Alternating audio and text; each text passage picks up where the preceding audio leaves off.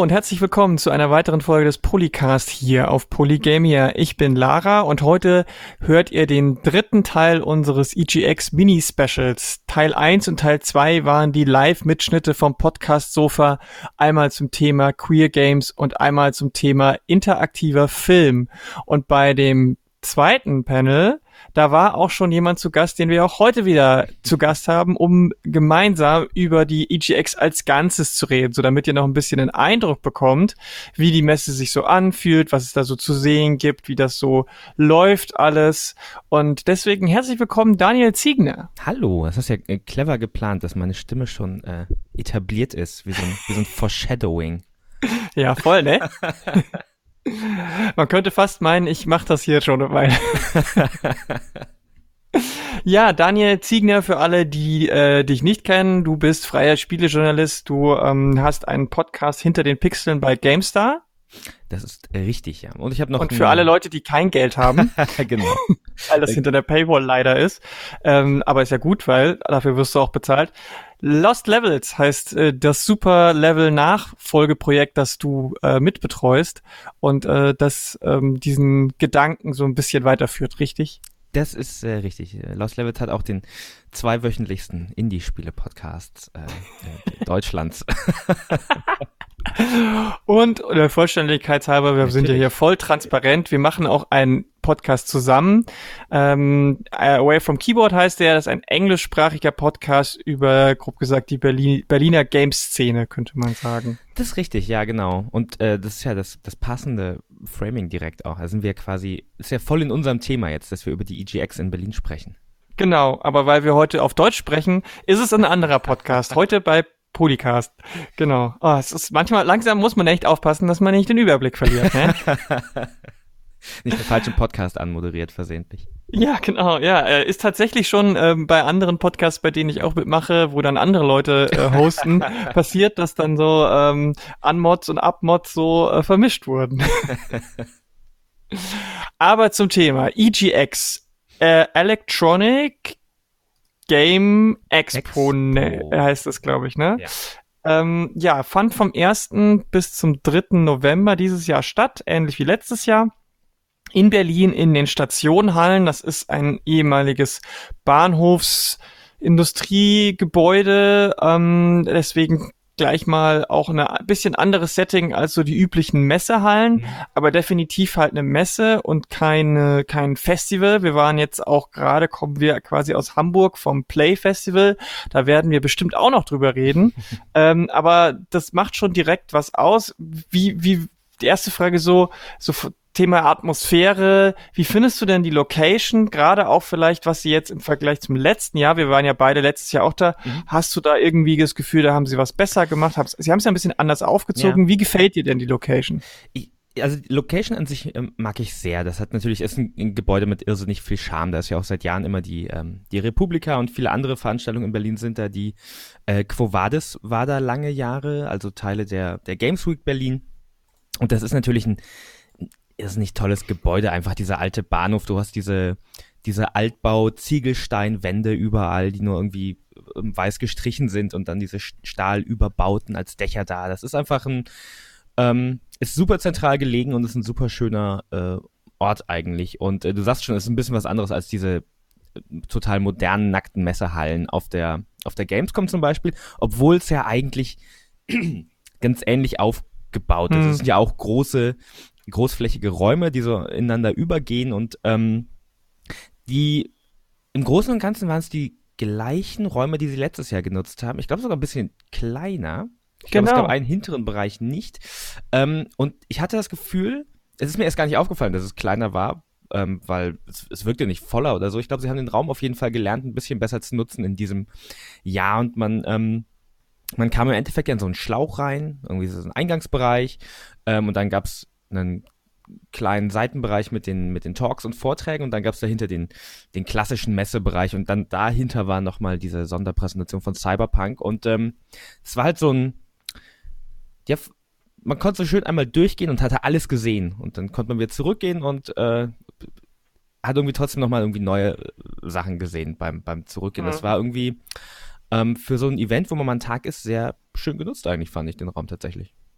Ja, es ist tatsächlich so, dass sie dass, dass sie so einen Seitenbereich nicht mehr genutzt haben. Da war letztes Jahr komplett äh, der E-Sport-Bereich, denn ähm, das kann man an der Stelle gleich dazu sagen. Die EGX bemüht sich wirklich sehr, noch stärker als andere Messen E-Sport mit zu integrieren. Mhm. Also klar, auf der Gamescom gibt's mittlerweile auch ja äh, große Bühnen, wo dann Matches ausgetragen werden und so weiter, aber hier ist der E-Sport-Bereich eher zum Lernen da. Das fand ich zum Beispiel ziemlich spannend. Und dadurch, dass es dieses Jahr in der Haupthalle war, war das nicht so ähm, abseits. Das hat Vorteile, weil man da natürlich auch eher mal hingeht und mal zuschaut und mhm. guckt. Andererseits ist es natürlich ähm, so ein bisschen, ja, wenn man halt nichts mit E-Sport zu tun hat, dann ist das so ein toter Bereich für einen. und ähm, da gab es dann zum Beispiel so äh, Coachings. Da hat dann professioneller E-Sport-Spieler oder eine Spielerin haben, hat dann andere Leute gezeigt, wie man in Fortnite oder PUBG gut über die Runde kommt. So. ja, da habe ich einen, ähm, das habe ich einmal von der Seite beobachtet, weil es war direkt neben so einem ähm, Bereich, wo man äh, als Presse so sitzen konnte und Kaffee trinken. Ähm, da habe ich jemandem zugeguckt, der so ein wirklich wie so eine, so eine Schulklasse ein bisschen aufgestellt. Der saß vorne von einem großen Fernseher und hat dann dann Counter-Strike Go Replay äh, abge, abgespielt und so mal erklärt und mal Pause gemacht, so ja, der ist jetzt da hochgesprungen und ähm, ja, hat dann irgendwie so analysiert und erklärt, was die, was die Leute da in welchem Moment gemacht haben, was irgendwie gut und was schlecht war. Und das, äh, das, das, das war, war ganz süß zu beobachten. Das war wirklich auch davor dann so Stuhlreihen, äh, wie halt in so einem, in so einem Klassenraum. Da konnte man dann ja. lernen, wie man, wie man gut in Counter-Strike wird oder in, in ich glaube, Player Unknowns Battlegrounds war auch da und äh, mhm. ähm, Dota also so ja. quer, querbeet, was man so an E-Sport macht. Aber ich finde halt, dass es super ist, weil es die Leute, die da zufällig vorbeilaufen, auch einlädt, sich einfach mal hinzusetzen und ein bisschen zuzuhören, weil viele der E-Sport-Spiele sind ja schon so ein bisschen haben eine hohe Einstiegshürde, sag ich mal, weil Begrifflichkeiten und was passierte eigentlich, versteht man ja äh, fast gar nicht. Wie halt beim klassischen Sport ja auch fast. Ne? Also da gibt's ja auch, also wenn ich mich jetzt in einen, äh, wenn ich jetzt noch nie Eishockey gesehen habe und setze mich ins Stadion, dann kapiere ich auch nicht, was da gerade abgeht. ja, das Oder? war so ein das, ja, ja, das stimmt. Und das war so, glaube ich, ein bisschen der Gedanke hinter dieser ersten Halle, wo ähm, alles so ein bisschen vermischter war. Da war ja auch dieses Podcast-Sofa, auf dem wir mhm. waren, das war so mittendrin. Da war auch der Brettspielbereich, der war so äh, zwischen zwei Kaffeeständen irgendwie. Mhm. Ähm, das war alles viel weniger abgetrennt als letztes Jahr. Und da konnte man mhm. das so leicht übersehen und da war auch wenn ich mich jetzt erinnere, letztes Jahr ähm, wenig los. Also weil man da nicht durchkam, wenn man nicht genau wusste, dass da der mhm. E-Sport und der Brettspiel und der Cosplay-Bereich sind. Und genau. man da kein Interesse hatte an, an diesen, naja, was ja schon vielleicht so ein bisschen die, die spezielleren Themenbereiche sind der EGX. Ähm, ja. Wenn man da nicht gezielt hin wollte, ist man halt nicht hingegangen. Und das war jetzt mhm. quasi unvermeidbar. Da ist man einfach vorbeigekommen. Und äh, ja. dann saßen da Leute, haben Brettspiele gespielt, dahinter saßen Leute, die haben äh, Multiplayer-Sachen gespielt und dann ähm, vorne rechts war irgendwie so ein Schild hier Cosplay Area. So. Genau. Also es war alles so ein bisschen besser verwoben. Das fand ich eigentlich mhm. echt gut und nicht so getrennt. Dadurch, dass es halt jetzt zum zweiten Mal stattgefunden hat, konnten die wahrscheinlich auch so ein bisschen gucken, was hat funktioniert. Nichtsdestotrotz muss man sagen, es ist immer noch sehr im Entstehungsprozess. Also es waren dieses Jahr immer noch so, also letztes Jahr waren es etwas mehr als 15.000, jetzt sind es äh, nochmal so ein, ein halber Tausender dazugekommen. Aber das ist natürlich immer noch nicht besonders groß. Und wahrscheinlich hatten sie letztes Jahr das schon so groß angelegt, weil sie dachten, sie kriegen gleich die 50 oder 100.000 Leute. Ähm, und das hat natürlich hat halt nicht funktioniert. Und jetzt haben sie gesagt, okay, machen wir das alles ein bisschen kleiner und ich finde, das macht das Ganze noch sympathischer, weil, wenn, weil es ist, obwohl es eine Messe ist, sehr familiär, sehr ruhig. Also es, ist, es fühlt sich überhaupt nicht an wie, wie, wie so diese klassischen Riesenmessen, sei es jetzt Gamescom oder sei es eine Comic-Con oder wie auch immer diese großen ähm, äh, Popkulturmessen in Deutschland heißen mögen, ähm, die, die, die ja wirklich, wo man sich entweder total über erdrückt und überfordert fühlt, oder man hat das Gefühl, man äh, kann überhaupt nirgend, man weiß, man fühlt sich so äh, verloren, weil man nicht genau mhm. weiß, wo muss man hin, oder man muss von Halle A nach Halle C-Rennen, weil die nächste Veranstaltung oder was man auch immer besuchen will, ist einen halben Kilometer weit weg und so. Und hier kann man sich halt einfach auch mal in Ruhe die Dinge anschauen und ähm, es ist nicht so überfordernd. Und wenn man doch mal Ruhe braucht, dann gab es auch einen kleinen netten äh, Chill-Out-Bereich. Warte, warte gab es einen öffentlich zugänglichen? Ich kenne nur. Ja, den. ja, genau. Direkt neben dem äh, offenen Ach, stimmt, äh, VIP und so Bereich gab es direkt noch ja, so Da genau. Diese aufblasbare Ente oder sowas war. So genau, da waren riesengroße, äh, aufblasbare ähm, äh, äh, Dinge, ähm, Tiere und so weiter, so Schwimmaccessoires. ja, also äh, das fand ich, das finde ich halt das finde ich sehr sympathisch an der EGX. Das ist halt alles immer noch, ich hoffe, das bleibt auch, äh, egal wie viele Leute da jetzt jedes Jahr noch dazukommen, so ein bisschen in, äh, bleibt es erhalten, dass es eben entspannter ist. Liegt aber auch daran, dass die ja ab 18 ist und es äh, irgendwie auch keine riesengroßen Schreibühnen gibt, wo dann äh, Dinge ja. in die Menge geschmissen werden.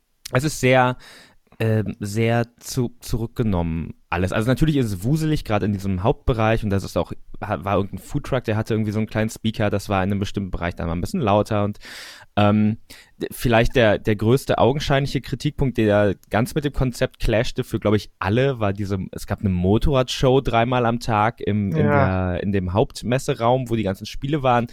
Das hat niemand so richtig verstanden, warum das da war. Es ist vielleicht, ähm, ja, vielleicht ist man da noch ein bisschen zu sehr im Gamescom-Gedanken drin gewesen. Ich denke auch, dass das nächstes Jahr vielleicht nicht übernommen wird, dem Feedback nach. Aber im, im Großen und Ganzen ist es erstaunlich. Es ist, wie, ich habe es letztes Jahr, glaube ich, schon gesagt. Ich glaube, letztes Jahr haben es auch alle schon ähm, gesagt, die ich da getroffen habe, dass es wie eine entspanntere Gamescom ist. Und ich glaube, da spielt ganz viel mit rein. Zum einen einfach die Größe.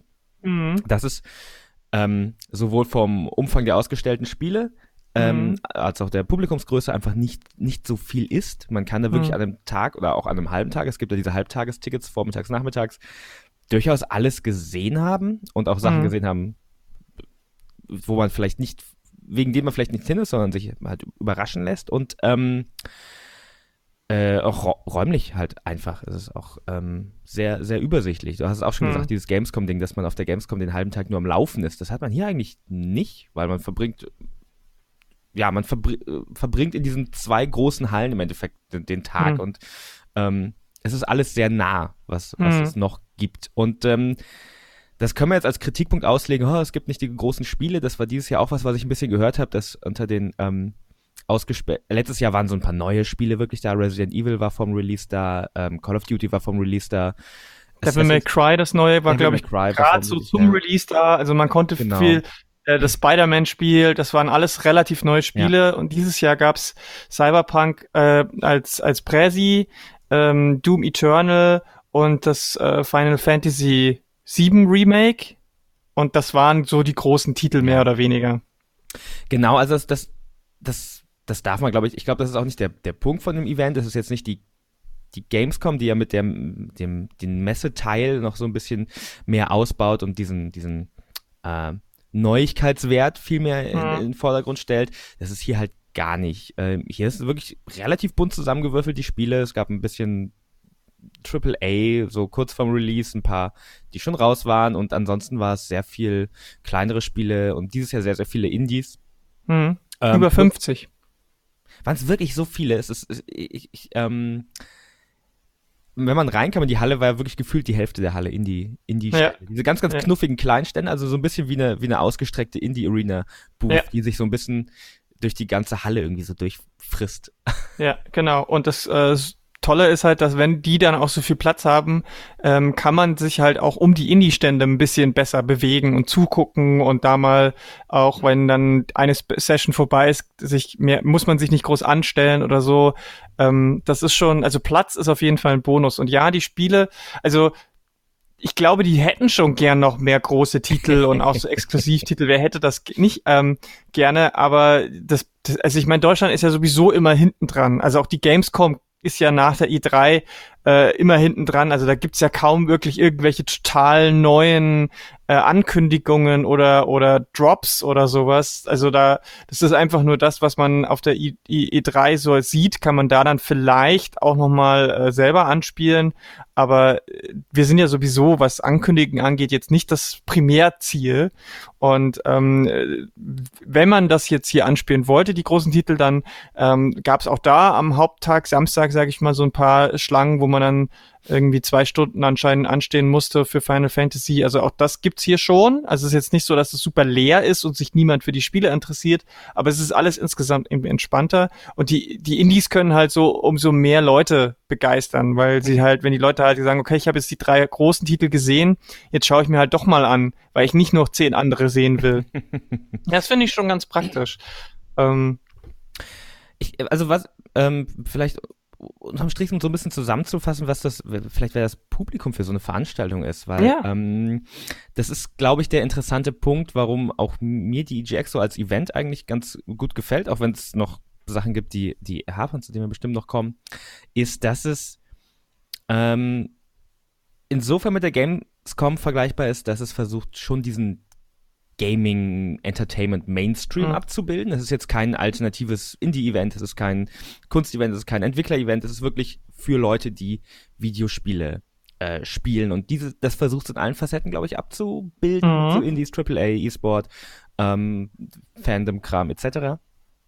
Und das aber in einem halt, äh, ja, einem viel entspannteren Rahmen als die Gamescom, äh, Gamescom das mit ihrem äh, großen Trara einfach ja. macht und es dadurch, glaube ich, vielleicht auch diese Art von Veranstaltung zugänglicher macht für Leute, die nicht jetzt so, naja, so man, man muss schon ein bisschen hardcore sein, um, um auf die Gamescom zu fahren, ja. ist mein Eindruck immer, weil das schon ein sehr anstrengendes Event ist und ein großes Commitment ja. an, an Zeit und allem.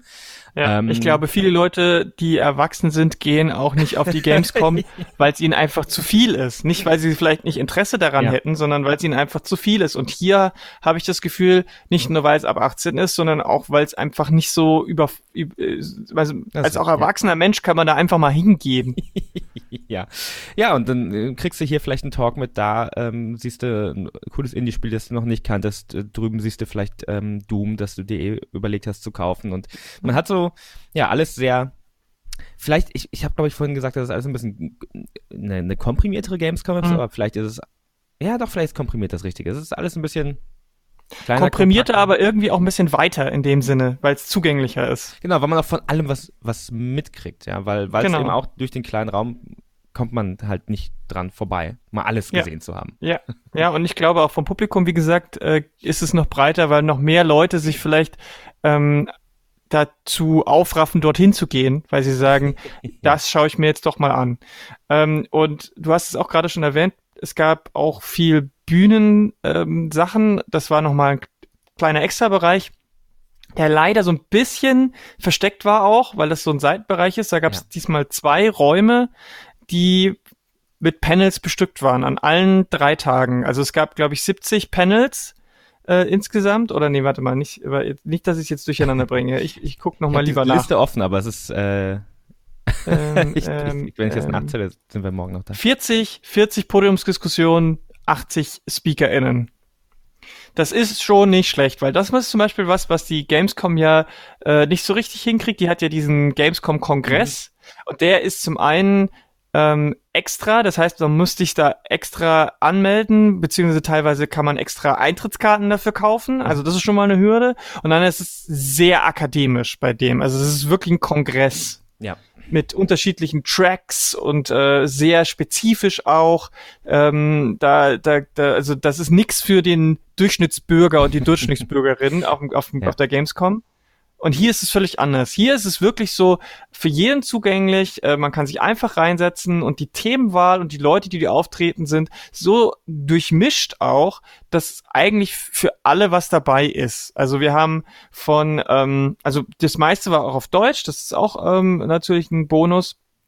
Wir haben natürlich über äh, Games Journalismus geredet. Es gab äh, Themenbezug wie zum Beispiel ähm, Spiele, die einen emotional machen. Es gab ein Retro Games Panel. Es, es, es gab äh, was gab's noch alles? Es gab äh, über über über also es haben Entwickler Dinge erzählt ja, genau, aus ihrem Leben und so weiter. Ähm, es, ich, also, also, also, was ich vor allem auch daran ähm, sehr, sehr, sehr positiv fand, zum einen die, die Breite. Ähm, mhm. Und zum anderen war alles auch, hatte ich das Gefühl, ich habe bei, bei weitem nicht alles gesehen, aber ähm, relativ niedrigschwellig hatte mhm. ich auch mhm. das Gefühl. Also auch wieder zu dem, was, wie ich die Veranstaltung wahrnehme oder wie wir die Veranstaltung wahrnehmen, dass man sich einfach mal reinsetzen konnte. So, und das ist halt beim Gamescom-Kongress ganz anders. Der ist ja wirklich ein separates Event. Und hier ist es halt so mitten drin, auch äh, wenn man es hm. nächstes Jahr noch besser ausschildern könnte, vielleicht, dass es noch mehr Leute wirklich finden. Mhm. Ähm, aber auch teilweise ja die, die äh, Podcast-Panels, die ja hier auch schon im Feed liefen, die, die waren halt zum Beispiel mitten im Hauptraum. Ähm, und das fand ich schon sehr cool, dass man in den Eingangsbereich von so einer Mainstream-Gaming-Messe kommt und dann sitzen, ähm, äh, sitzt Michael da mit, mit dir und Nina Kiel und äh, ihr macht so eine, ähm, ja, durchaus sehr umfassende Einführung in, in ähm, wie, wie LGBTQ-Themen äh, dargestellt mhm. werden in, in Spielen, aber Repräsentation in Spielen. Und das ist, ähm, wirklich im Eingangsbereich gewesen. Und jeder, der am Nachmittag da war, kam bei euch vorbei an diesem äh, Talk. Und das, ähm, das finde ich ein, das finde ich, glaube ich, den, den, den Reiz an diesem Event, dass es halt die Möglichkeit gibt, dass, dass Leute dafür die Spiele hinkommen, aber halt mehr mitnehmen als die Spiele, für die sie da hinkommen. Genau, das ist nämlich die zusätzliche Bereicherung, weil wenn dann, weil du meintest ja schon vorher, Leute waren so ein bisschen kritisch, äh, gibt's ja kaum große Spiele. Ja, aber vielleicht, wenn ihr eure drei coolen Spiele gespielt habt, setzt ihr euch dann halt auch noch mal eine Viertelstunde oder eine halbe Stunde. Man, also die meisten Panels gingen ja sogar 45 Minuten, was ungewöhnlich lang, aber gut ist und hört einfach nochmal zu, wie jemand über, wie, wie drei, vier Leute über Musik oder sonst irgendwas in mhm. Videogames reden und kriegt eine völlig neue Perspektive auf euer liebstes Hobby. Also auch das finde ich halt, äh, macht's anders und ein bisschen besser mhm. als manche, manche andere Großveranstaltungen da draußen. Und man hat dann doch noch mal mehr von, also es ist einfach, die Erfahrung ist noch ein bisschen breiter und das ist ja auch Geld wert, finde ich. Und ähm, deswegen, also es ist jetzt nicht so, dass man nach einer, nach einer halben Stunde nichts mehr zu tun hat auf dieser Messe. ähm, lass uns noch ein bisschen bei den Panels bleiben. Ja. So gab's, also du hast ja zum Beispiel das ähm, über quasi Games-Journalismus moderiert, richtig? Genau, das ist ähm, äh, mir relativ zu, ähm, kurzfristig zugefallen. Äh, das war organisiert, eins von zwei Panels, die das Game-Magazin ähm, organisiert hat. Das ist so ein kleineres ähm, Print-Spielemagazin, das es jetzt seit, oh, ich glaube, zwei Jahren gibt. Und ähm, genau, das habe ich organisiert und da habe ich äh, so ein bisschen die Frage äh, mit meinen Mitdiskutierenden äh, äh, versucht zu klären, was, wie Spielejournalismus heute aussehen sollte. Mhm. Ähm, Genau, das war eins der beiden, die ich, äh, eins, eins der, die ich organisiert habe, nicht der beiden. Das war mit ähm, Valentina Hirsch. Genau, Valentina Hirsch war da von den, von den, ähm, wahrscheinlich, also ich, ich habe immer das Gefühl, die meisten so, kennen sie von den Pixelmachern, weil das so eine, Genau, ZDF äh, Gaming äh, Magazin. Genau, war es eine, für, für mich war es ein sehr prägendes äh, Format. Oh ja, ja, ja, ich habe das immer sehr gern ge geguckt und bin immer noch sehr traurig, dass es das nicht mehr in dieser ja. Form gibt. Dann hattest du dabei Rare Grimm. Genau, von der, von der Game Pro. Mhm. Und, und, den Christian Eichler von ähm, Detektor. Von Detektor FM, genau. Der, genau. Den, den Rush-Podcast da gemacht hat, der ähm, in der Woche, glaube ich, der EGX seine letzte Folge hatte, aber dieses Panel kann man da in dem Podcast-Feed noch, noch nachhören. Genau. Ähm, und wenn du jetzt da nochmal so rückblickend äh, zurückschaust, also ich habe hab mir das, ich konnte mir das Panel nicht direkt angucken, weil andere Verpflichtungen, aber ich, man kann sich wirklich, ähm, die meisten der, der EGX-Panels kann man sich auf Twitch anschauen. Die wurden aufgezeichnet mit Kamera und äh, die Audioaufnahme ist tatsächlich auch äh, bei Detector FM zu hören von eurem Pod von einem Panel und habe ich jetzt noch direkt nachgeholt und ich finde es halt gut, weil ihr nicht wie viele, also weil wir vorhin so über Einstieg und äh, Überblick und so, aber ich habe ja jetzt schon sehr viele Games-Journalismus-Panels gehört ja. in den letzten fünf Jahren und ich finde, ihr habt euch wenig mit diesen Standardfragen und Themen aufgehalten so, sondern ihr seid wirklich, habt auch mal ein bisschen nach vorne gedacht und nicht nur immer gesagt, ja, New Games Journalism und so weiter, bla bla bla, sondern ähm, habt wirklich auch ein bisschen Ansätze diskutiert, wie was das genau sei, wie das genau äh, funktionieren kann. Und ich mich äh, würde jetzt deine deine Einschätzung als Moderator auch interessieren. Was hattest, hast du jetzt so im Rückblick für ein Gefühl? Fandest du, hast du das Gefühl, das Panel ist so gelaufen, wie du es wolltest, oder hattest du, ist es eine ganz andere Richtung gelaufen? Hat dich was überrascht? Ähm, wie wie siehst du das? Puh, wow. Ähm, nee, ich bin ähm, im Nachhinein, glaube ich, sehr zufrieden damit, wie es gelaufen ist. Also ich habe auch positives Feedback bekommen. Das war auch, was du sagst, mein, mein größter, das, was ich auf jeden Fall versuchen wollte, nicht dieselben Spielejournalismus-Diskussionen wiederzuführen, weil ähm, zum Beispiel glaube ich nicht, dass wir, ich, ich glaube nicht, dass man noch so viel über Wertungsboxen reden hm. muss, wo eh nur noch die Hälfte aller Magazine Wertungsboxen hat und der, der Versuch war halt so ein bisschen, ja, vor allem mal zu hören, was diese drei sehr unterschiedlichen äh, Perspektiven meiner, meiner äh, Gäste zu, zu hören mhm. haben. Also ich, ich habe mich selbst sehr größtenteils rausgehalten und wirklich die drei das äh, beantworten lassen. Da war halt der, ähm, der, der Christian, der ja auch so ähm, quasi Quereinsteiger in den mhm. Games-Bereich ist und, und Audio macht und ähm, die Valentina, die beim Öffentlich-Rechtlichen arbeitet und die Ray, die, die den klassischen Fachjournalismus vertreten hat und ähm, ich glaube, das ist eine, eine interessante Kombination gewesen, die ich auch, wenn ich, äh, nochmal irgendein Panel übrigens, meine mhm. E-Mail-Adresse findet ihr auf meiner Webseite, wenn ihr mich äh, anfragen wollt. ähm, nee, ich glaube, es ist, das, das hat ihm auf jeden Fall gut getan, auch wieder vielleicht, um auf diese, diese Breite zu kommen. Ähm, mhm. Es war, ist mir natürlich jetzt erst nachher, kann ich das total gut frame, ne? dass ich dann versucht habe, die, die inhaltliche Breite des Events auch auf dem äh, Panel wiederzugeben. Aber es war so ein bisschen der Gedanke, dass Leute aus, dass, dass ich nicht nur Fach, ähm, mhm. Fachkolleginnen und Kollegen da äh, auf der Bühne habe, sondern halt mhm. ähm, auch Leute, die nur zum Teil Spielejournalismus machen. Also glaub, so ein bisschen auch von außen. Also Christian hat so ein bisschen die Außenperspektive, sag genau, ich mal. Genau, genau. mhm. mhm. ähm, und gibt's, gab's ein Panel, das du als Zuhörer besonders spannend findest? Weil wenn wir hier sagen, äh, 40 Panel, 45 Stunden, äh, wird wahrscheinlich niemand 45 Stunden Panels auf ja. Twitch angucken. Gibt's was, das du empfehlen kannst, was man sich unbedingt anschauen sollte von den EGX-Panels?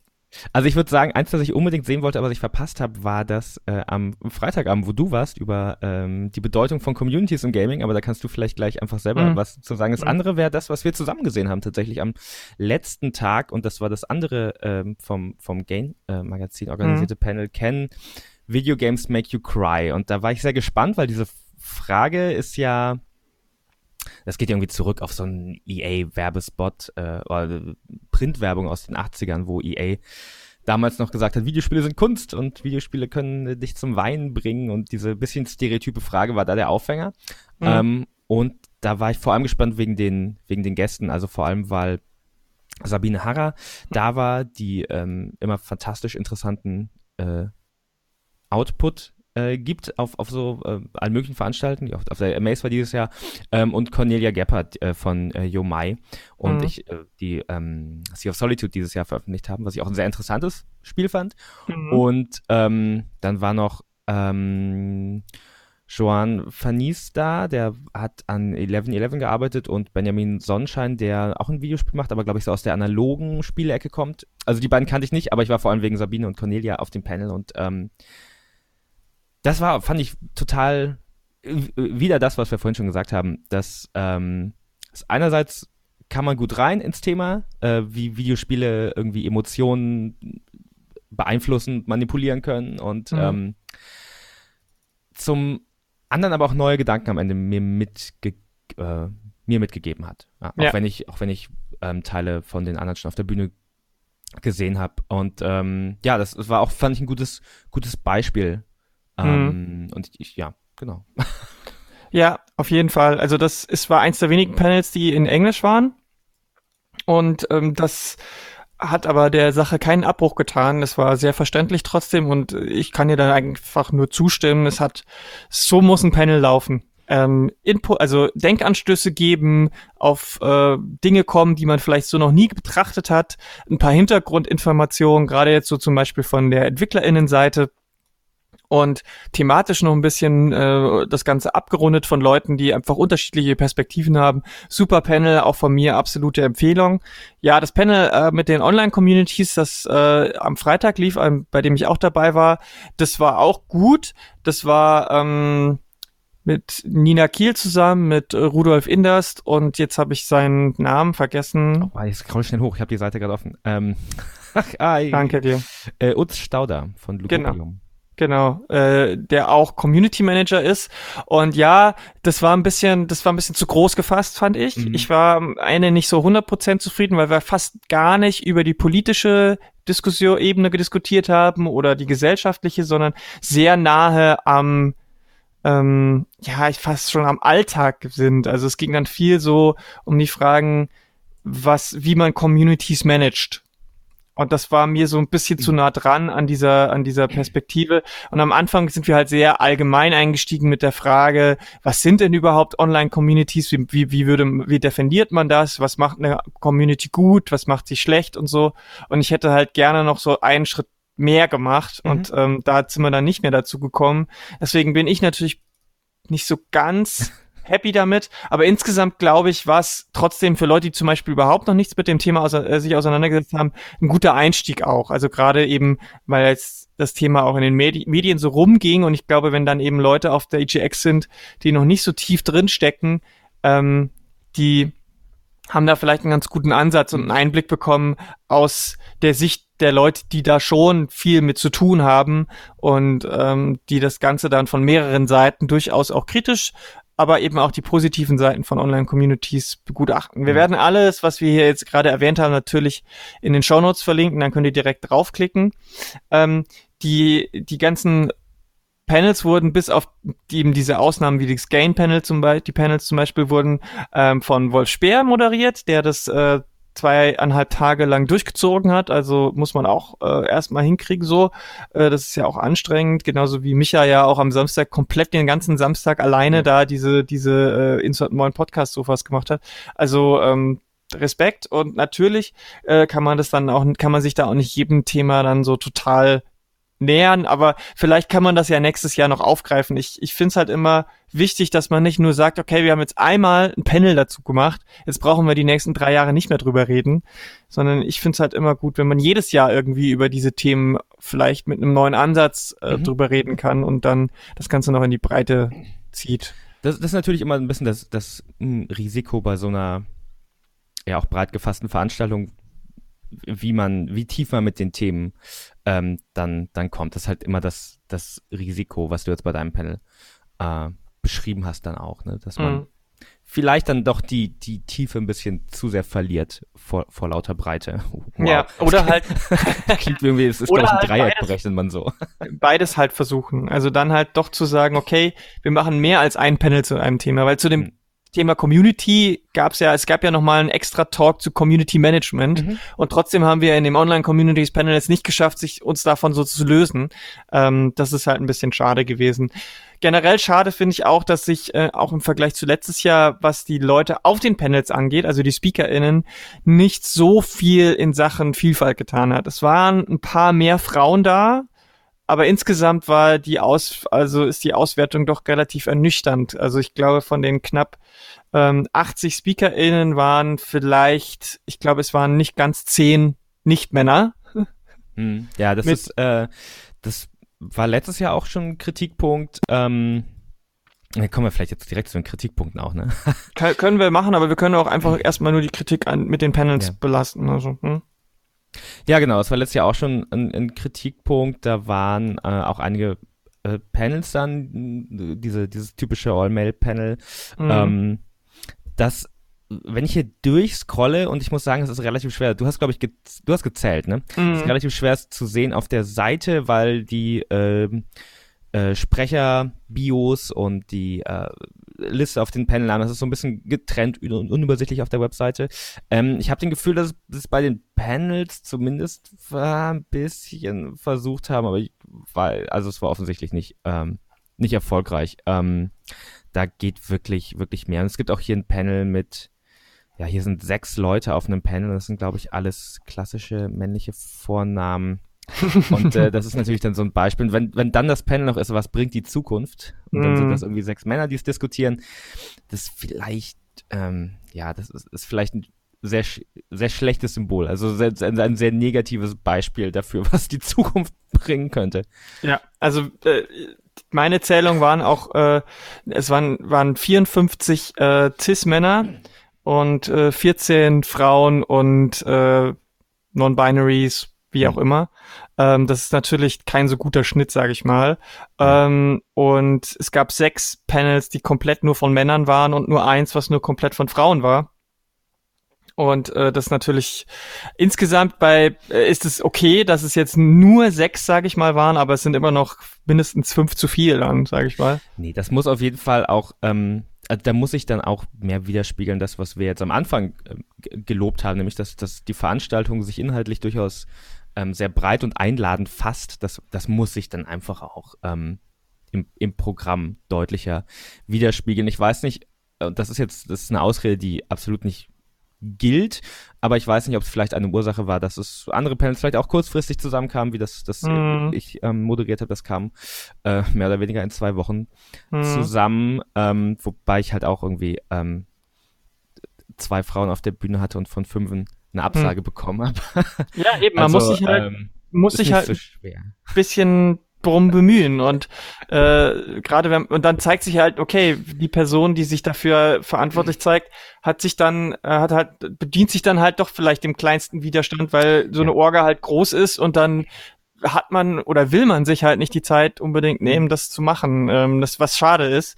Ähm, es gab ja auch nur mit mit mit ich sag mal viel gutem Willen drei habe ich gezählt drei People of Color und mhm. zu 65 weißen Personen was noch viel schlimmer ist. Gerade in Berlin. Ja. Ne? Also ich meine, nirgendswo ist die Vielfalt, äh, gerade auch an SpeakerInnen, so hoch wie in Berlin. Also ist, ich glaube, das ist, da hätte man definitiv mehr People of Color auf die Bühne bringen können, wenn man sich, Fall. aber das hängt, weißt du, wenn man in der eigenen Bubble halt nur weiße Leute kennt, ist es natürlich schwieriger und anstrengender mhm. und dann kostet es mehr Zeit. Nichtsdestotrotz wäre es möglich gewesen. Und ähm, das zweite ist, und da können wir jetzt auf jeden Fall noch einen Kritikpunkt ansprechen, den ich auch ganz offen kritisieren möchte. Auch wenn ich vielleicht die ähm, Beweggründe nachvollziehen kann, aber ein Grund, warum vielleicht. Hm? Es, es, das, das kommt wieder aus dem, was, was jetzt auch vielleicht eben schon äh, hm. anklang. Sorry, ich wollte dich nicht unterbrechen. Nee, alles richtig, alles gut. Ähm, dass, äh, dass das immer noch gang und gäbe ist, dass viele Veranstaltungen Leute, die auf ihren Bühnen sprechen, sei es jetzt in Einzelinterviews oder eben auf so Podiumsdiskussionen, nichts dafür bezahlen.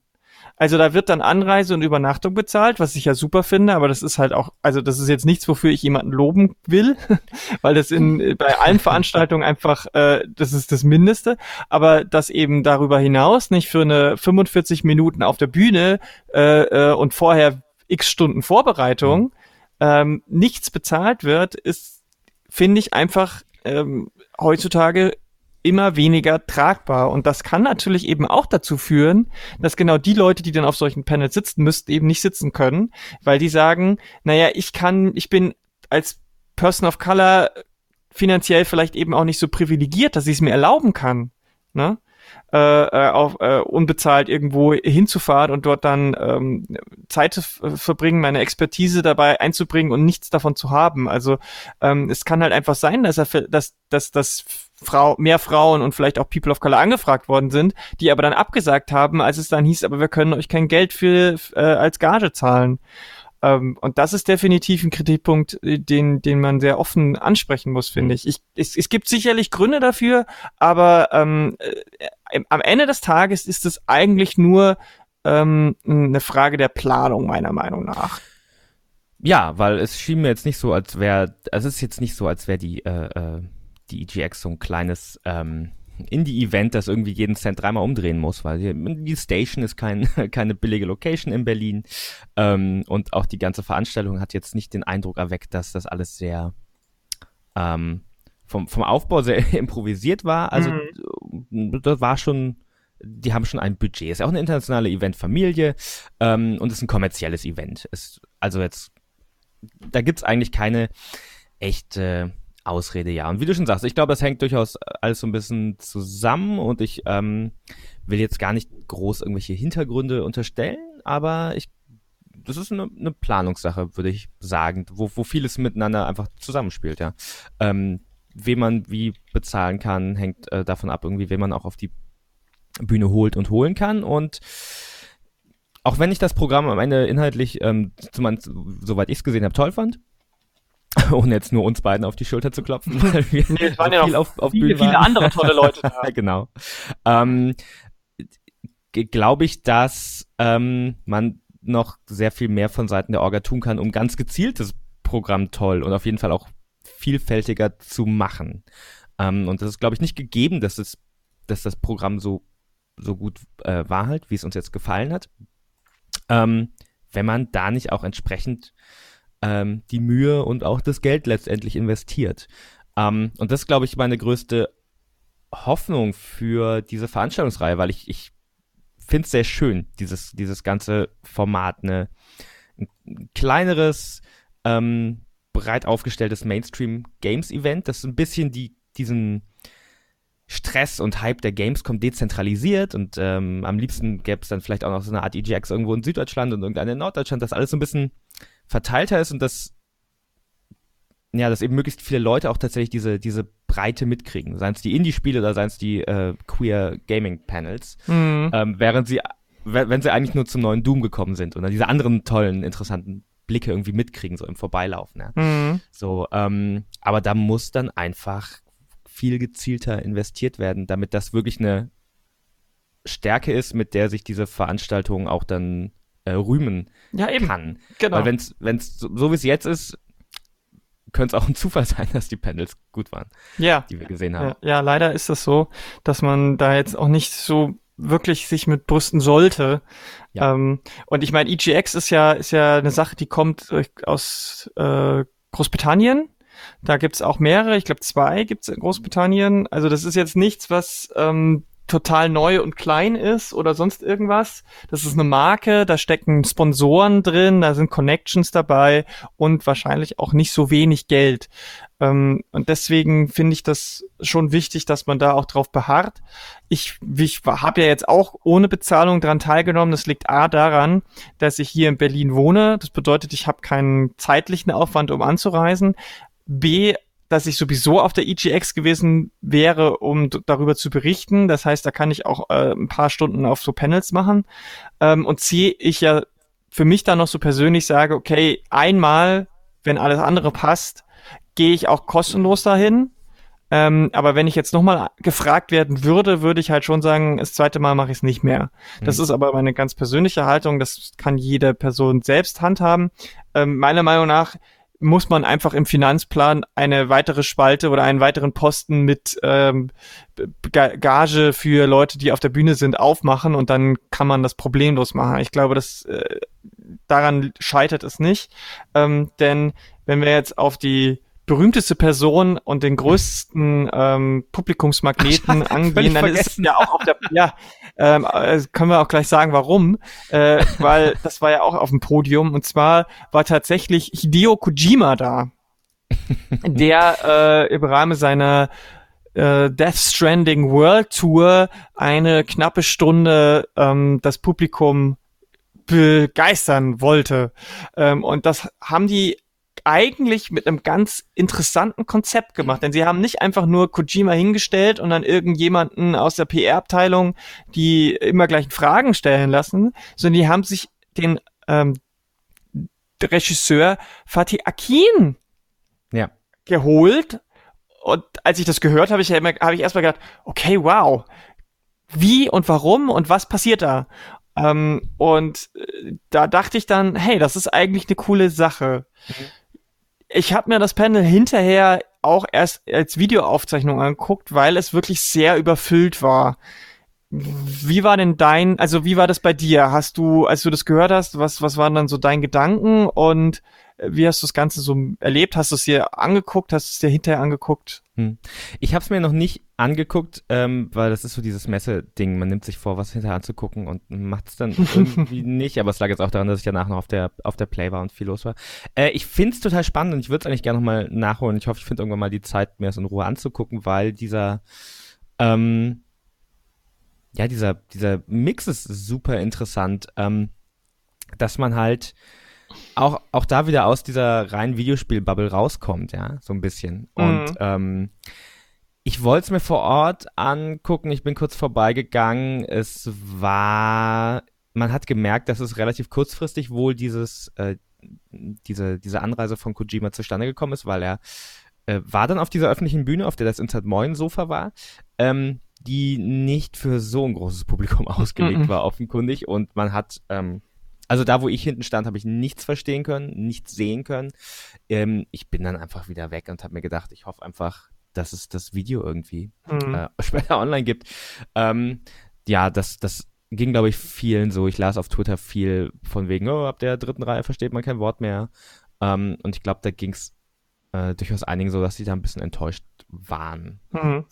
Also ich hatte den Eindruck, dass als er auf die Bühne kam, war extrem viel Geole und haben auch Leute so Fangesang im Fußballstil ange, äh, äh, angestimmt, nur mit halt Kojima, Kojima und so. Und das hat sich sehr schnell beruhigt. Es gab auch kaum zwischendurch Applaus, weil, glaube ich, keiner verstanden hat, was er gesagt hat. ähm, und ich habe es mir tatsächlich dann auch jetzt hinterher angeschaut und ich muss leider sagen, auch das, was gesagt wurde, war jetzt nicht besonders prickelnd, weil es hat sich herausgestellt, dass Fatih Akin einfach auch ein ziemlicher Fanboy ist. Das, das, das dachte ich mir tatsächlich. Ich konnte mir sehr gut vorstellen, dass die beiden durchaus einander schätzen. Ja, und dann war es einfach eher nur so ein gegenseitiges Honig ums Maul schmieren ah, und okay. äh, so ein bisschen Plattitüden, so Film und Videospiel, ähm, Gemeinsamkeiten und so weiter. Ich will jetzt nicht sagen, dass es total langweilig war. Es wurden auch ein, zwei interessante Sätze gesagt, aber im Großen und Ganzen war es halt dann doch, glaube ich, eher nur so ein Promo-Ding. Und ähm, deswegen fand ich das, also es ist, glaube ich, das berechtigt, wenn viele so ein bisschen enttäuscht waren. Immerhin konnte man sich vorher, und ich weiß nicht, ob auch nachher, äh, so Autogramme holen und sowas. Und das ist ja auch für viele Leute wichtig. Also, ne, also das will ich jetzt auch gar nicht äh, kleinreden. Fans und so weiter haben da ja auch Bock drauf. Und wann hat man in Deutschland schon mal die Möglichkeit, ähm, Hideo Kojima ja.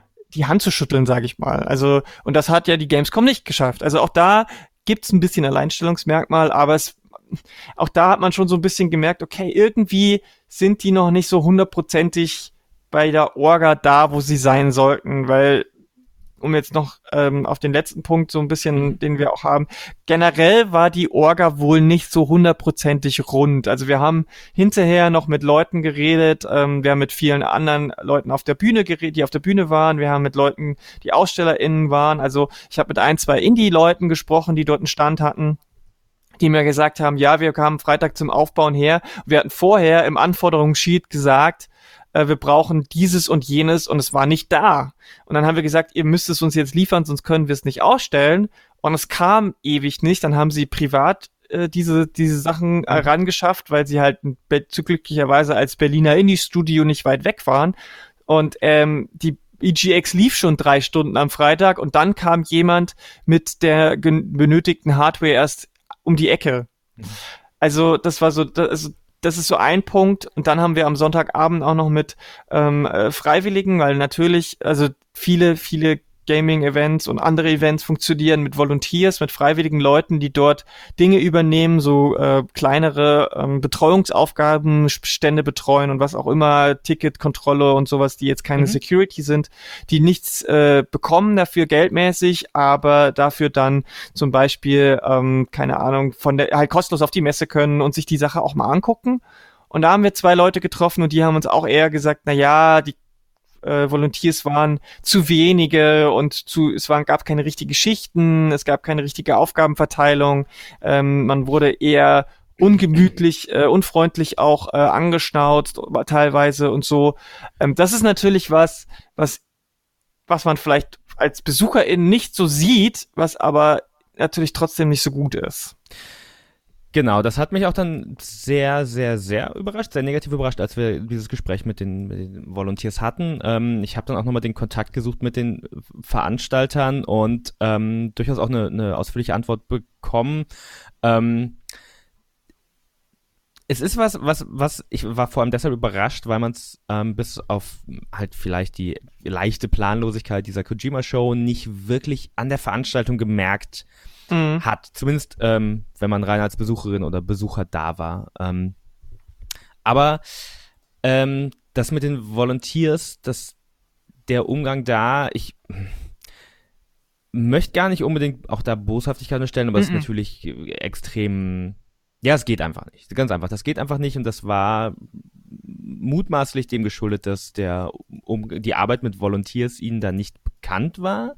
Ähm, ich kenne es ganz anders zum Beispiel von der, wenn man sich so ein Event wie die Amaze anguckt, das auf jeden Fall auch total von der Arbeit von Volunteers lebt. Ähm, so wie ich das da immer wieder mitbekommen habe, ist das da sehr viel strikter organisiert und die nehmen das einfach sehr, ähm, sehr ernst, die Arbeit zu organisieren, dass ähm, da auch niemand mehr äh, zu viel ähm, arbeitet, anders als es irgendwie abgesprochen war. Und das scheint es hier nicht gegeben, haben, äh, mhm. gegeben zu haben, so eine echte Organisation. Und ähm, das macht mir fast ein bisschen äh, Sorge. Diese Sachen, wo durchkommt, ähm, und ich glaube, bei dem Beispiel ähm, noch, noch schlimmer als bei den, den, den unbezahlten Moderationen oder ähm, den, den technischen Problemen bei Kojima. Ähm, ja, dass, dass es doch noch eine, eine viel zu lernen gibt, so ein Event zu machen, wie die EGX gerade ist und sein will. Mhm. Und ähm, deshalb war ich aber auch, ähm, war mir es wichtig, auch nochmal an, anzuschreiben, die Veranstaltung, dass das auf jeden Fall irgendwie ähm, äh, auf jeden Fall reflektiert wird intern, weil ich, ich würde sehr gern ähm, mehr Veranstaltungen wie die EGX Berlin sehen. Ja. Ähm, aus den Gründen, die wir vorhin genannt haben. Das ist wirklich so verschiedene Aspekte des Gamings sehr, sehr in den Mainstream irgendwie zusammenbringt, dass es sehr, sehr gemeinschaftlich und einladend ist als Veranstaltung.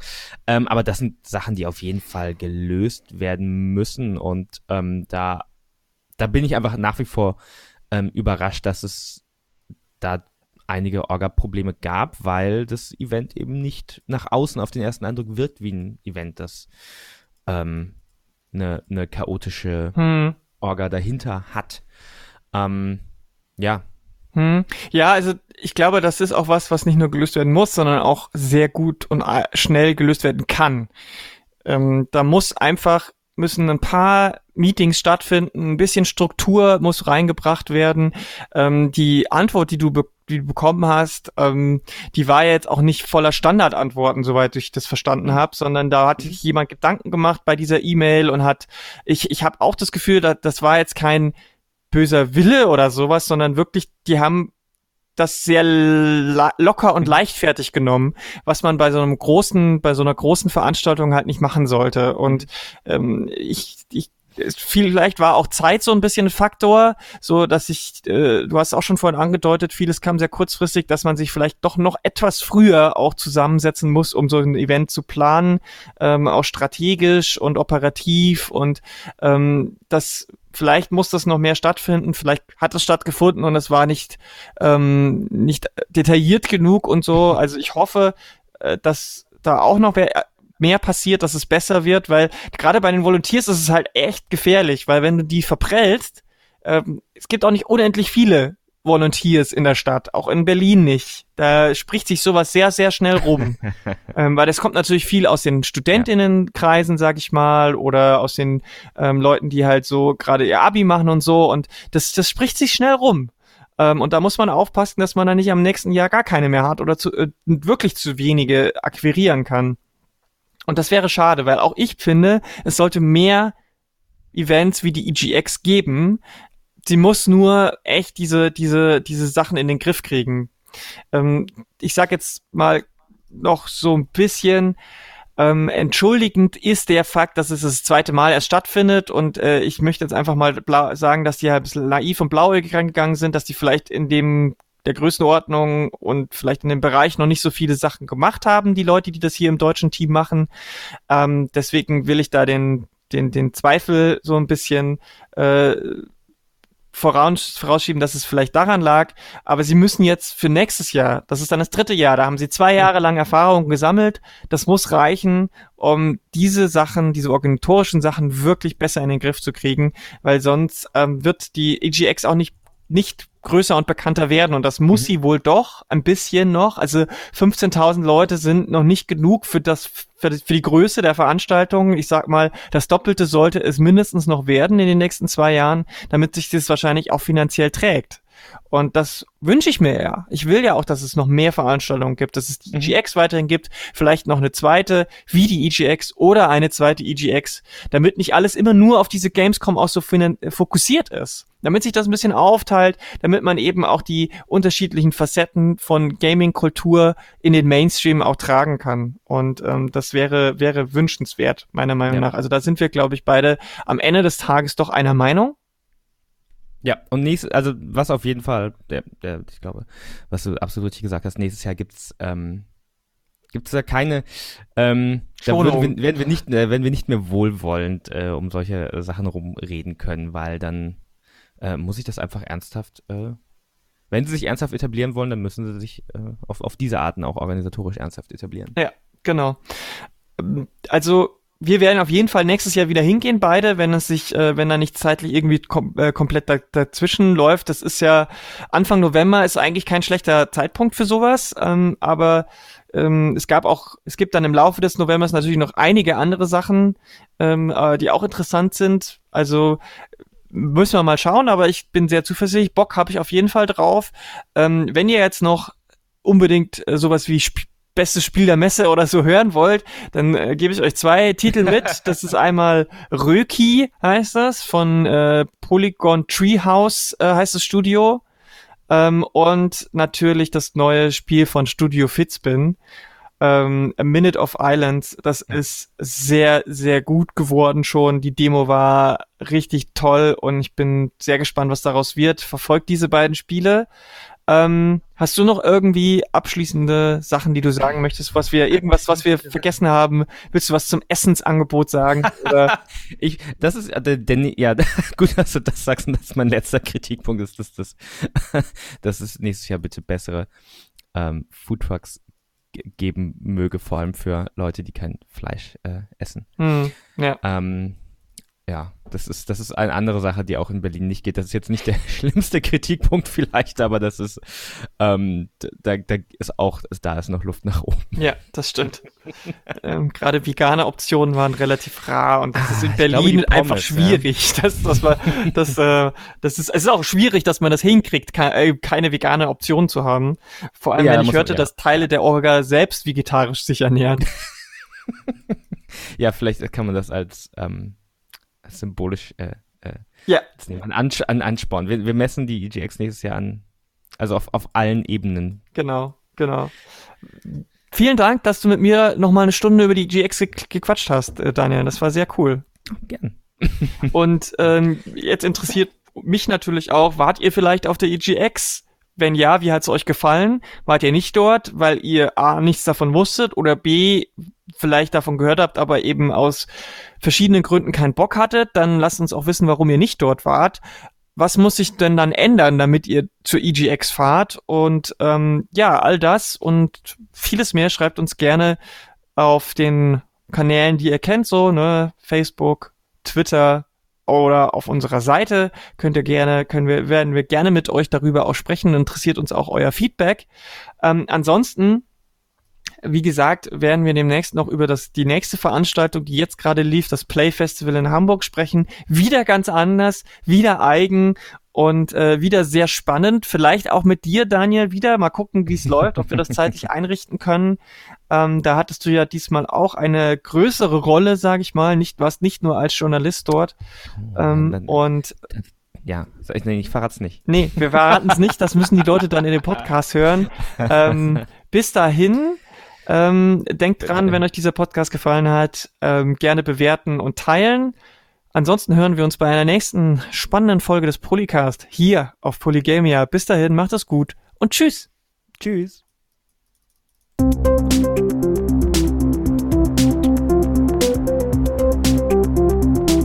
Polycast.